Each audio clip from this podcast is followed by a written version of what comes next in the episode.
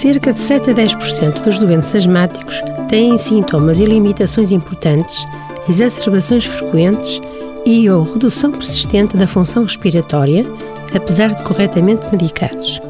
Esta pequena percentagem de doentes de difícil controlo é responsável por grande parte dos custos associados com a asma.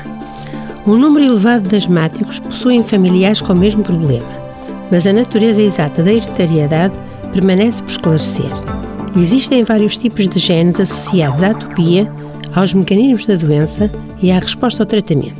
Sabe-se que a atopia, isto é, a tendência para produzir anticorpos tipo IgE em resposta à exposição a alergénios, é o fator mais associado à asma e outras doenças alérgicas.